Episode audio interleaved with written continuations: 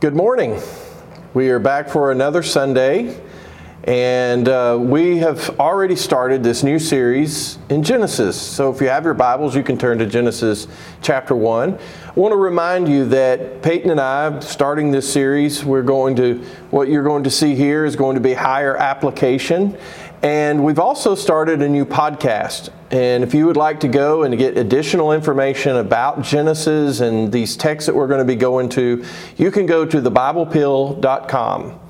And when you get there, you can you can look for uh, the text for for the Sunday we're doing, or wherever you get your podcast. Maybe it's Spotify, maybe it's Apple, or whatever it may be, iTunes.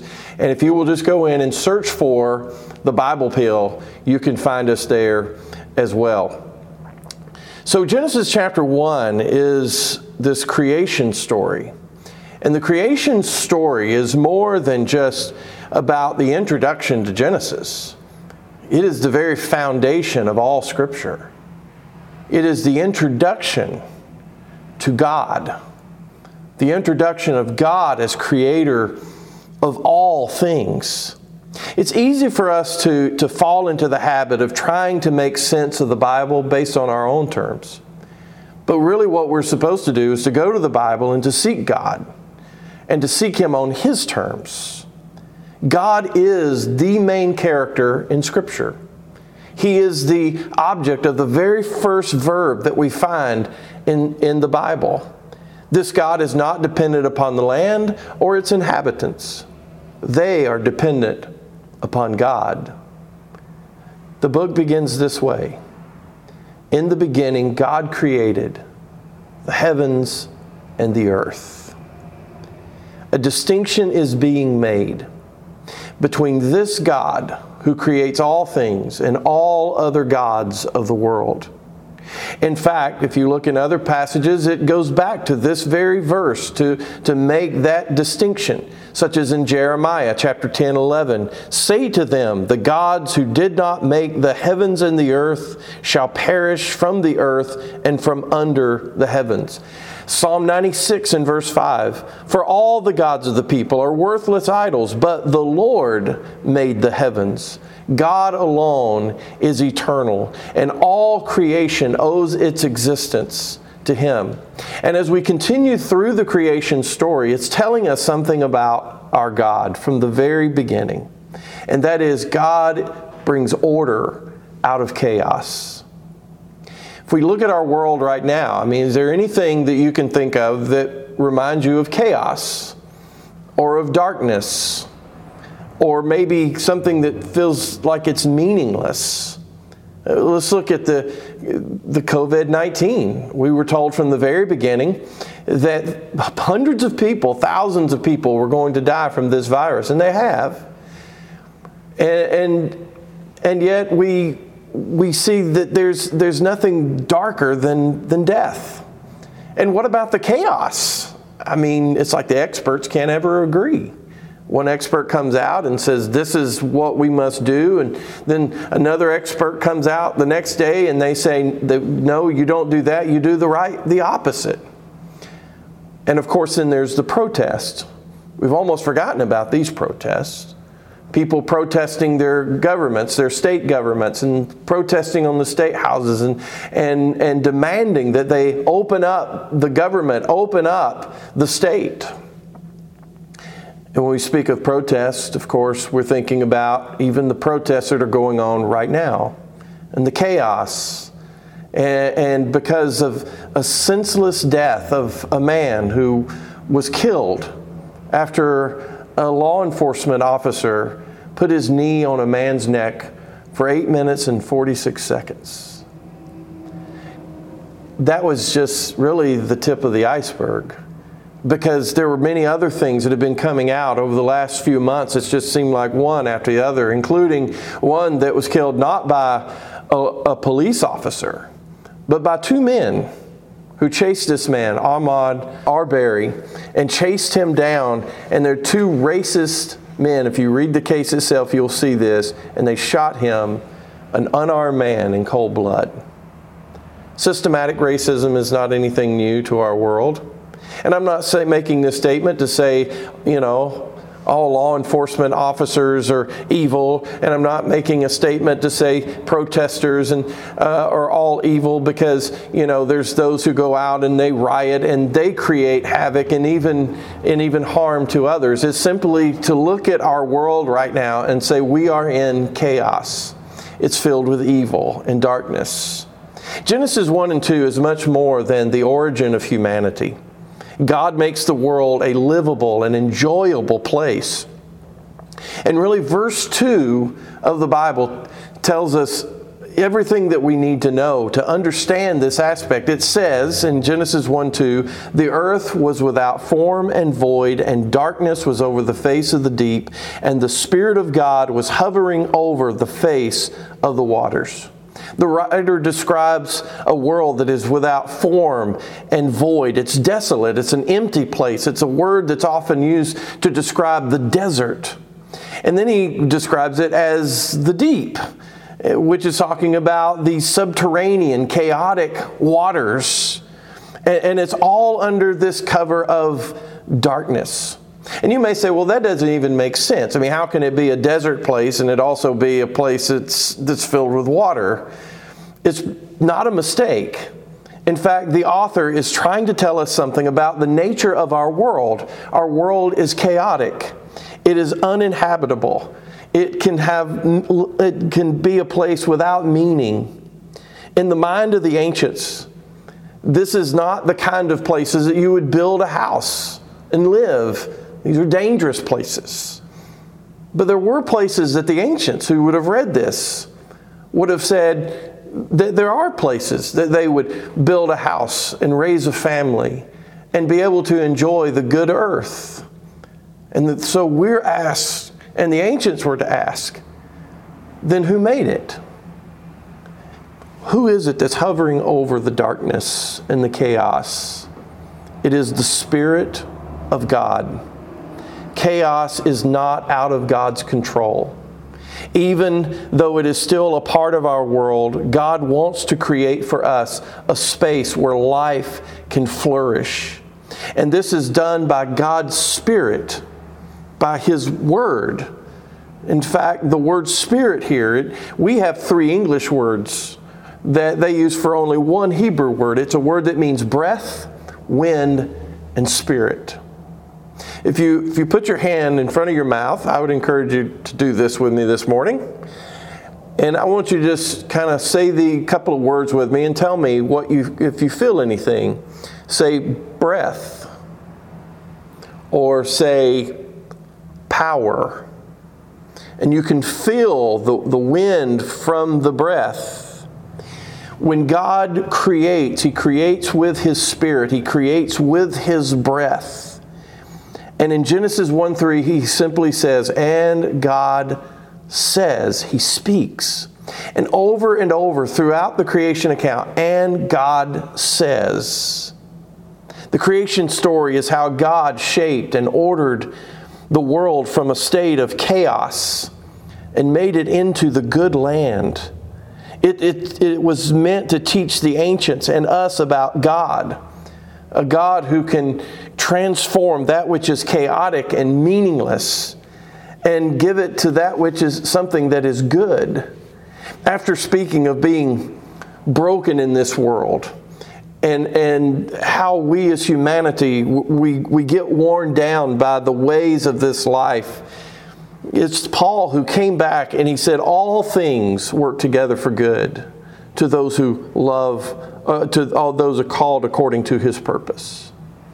God's breath pushes out the darkness and brings forth the light. This sounds very familiar to our introduction to the Son of God, Jesus, by the gospel writer John. And John says of Jesus, all things were made through him, and without him nothing was made. This is creation. In him was life, and life was the light of men. The light shines in the darkness. Listen to this. And the darkness has not overcome it. Jesus is the light that is dawning over the dark world. He is our salvation, our spiritual awakening, the ultimate light of humanity. Jesus broke through the darkness of our world by his death on the cross. God's Word, enlightened by the Holy Spirit, guides us and leads us in this dark world.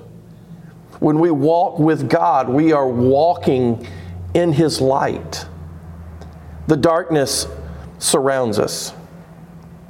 Even those who are trying to do what is right, they'll be surrounded by darkness. Those who protest violence and oppression, they can be surrounded by those who are creating havoc and chaos.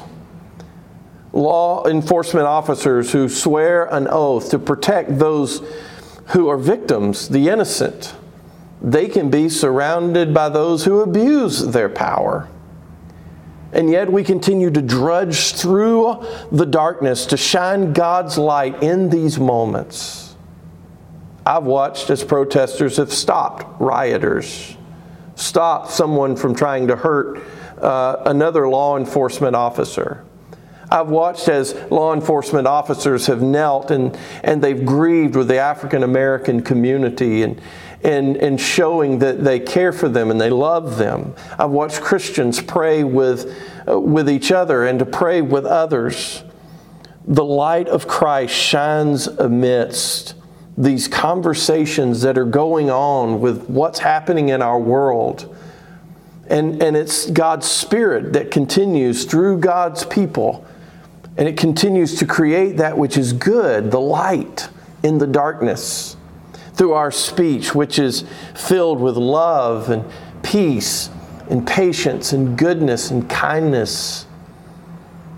That is not about being silent, not wanting to stir any waters, just kind of staying out of the way, but rather standing with the oppressed, standing with those who grieve, without having to try to defend ourselves. Our world needs God's light. God's breath ordered into chaos, uh, breath ordered into chaos by separating the chaotic waters, overwhelming the land. He first does so by um, creating an, an expanse, a, a, dome, as it were, uh, of the earth to hold the waters above, and then by bringing up the dry land of the waters. The Creator harnessed the great sea for humanity. He sets their limits and He keeps their places. God furnishes the land with plants and fruit trees. The dark waters presented a barrier for humanity's enjoyment of that which is good. It must be divided. Can you think of another time in Scripture where the waters had to be divided so that God's people could come and enjoy the good land? And this goes much further than the, the parting of the Red Sea and even the parting of the Jordan River. It even extends all the way to our own baptism, symbolized in the passing through of the dark waters and how God's Spirit came and He brings new life into us. I mean, we look at Jesus' baptism, and everything about Jesus' baptism shows that he's passing through the waters. And what is it that is hovering there over the waters at Jesus' baptism? It is the Spirit of God. And then we see that God speaks. He speaks, This is my beloved Son. We come through the waters and this rise up in a newness of life. The old has been put away, and we have become new creations. And even in our times when we are feeling overwhelmed by the chaos and the darkness of our world, the Spirit is here and is hovering over our hearts, interceding for us and bringing us through the chaos. For many, it feels like our country is drowning. I get it. I've heard many Christians even speak in a way that we're in a hopeless situation. I mean, what is going to happen in our world? It seems to be getting worse. What if uh, economically everything fails? What if a much greater virus breaks out and millions of people uh, die around the world? What if race relations get worse? What if my family's the next one that is being oppressed? What if Christians are the ones who will be persecuted next? These are heavy questions on the minds of people who live in a chaotic world. What does Genesis tell us? Tells us that God's Spirit is with us to bring us through the madness. In the first three days, God is creating and He is preparing environments. You look at the balanced literary design of Genesis chapter 1. Day one, God separates the light from the darkness. But then what happens on day four? That is the sun, the moon, and the stars, that which makes up that light we see on the second day, God uh, makes this expanse and He separates the waters. Uh, from above. And then on the fifth day, God creates those creatures who live in those areas from the fish of the sea and the fowl of the air.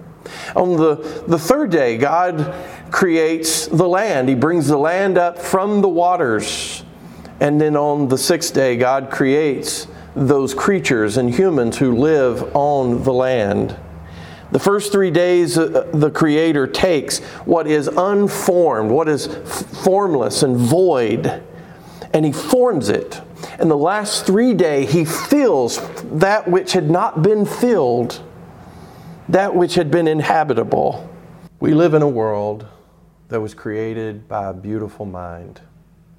The creation narrative is about hope it is about, even though chaos still reigns in our world, that God has not forgotten us. And He continues to hover over our world to bring us through the waters and through the desert to a place of life and joy and meaning. The church is meant to be a space that was given to us and created by Jesus Himself that despite all the darkness that surrounds our building this morning, that we're here together and in this space that we worship our God, we worship our Creator. It should be a place that is filled with love and compassion and care for one another. A theme emerges for the remainder of the Bible, and that is God's blessing is symbolized in order, and that God's judgment will be symbolized in chaos. And this will really become important later on, especially when we get to the fall and even to the flood. Throughout this narrative, God calls his work good. That means for the benefit, beneficial for humanity. God is depicted as the one who knows what is good for us as our Creator, and He is intent on giving us that which is good. This sets us up that we must trust God to know what is good, even when the darkness and the chaos around us is trying to tell us that it's something that is different. The creation narrative gets us through the meaningless, chaotic, dark days of our world, and it points us to a place of hope. At the end of the Bible, we're we are have this judgment scene and it is described in revelation 20 and verse 11 as a day when the earth and the sky flees and only the waters remain. Those in the book of, of life we don't have any fear of the chaotic waters as god will once again control the waters and he commands them to give up the dead. Death and hades is the ultimate symbol of darkness and then it says creation breaks out again.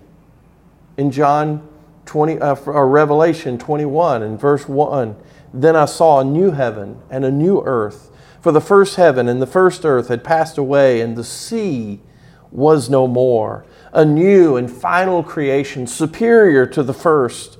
And notice he says that the sea, the symbol of chaos, it will be no more.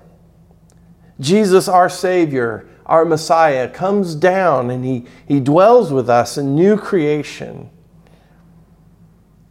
And we notice that those tears that we've shed, and many of us have shed over the last week or two, he says, all tears will be wiped away. all pain will be gone. We will, we will, those will be no more because darkness now has been abolished, according to Revelation 22 and verse 5. So, what I'm saying to you today is simply this hold on, trust God. For His Spirit continues to create in us an environment where we can still, in our world of chaos and darkness, a place of peace and wonder and the beauty of God. We just thank our God so much that He loved us and cared for us in this way. Jesus is coming.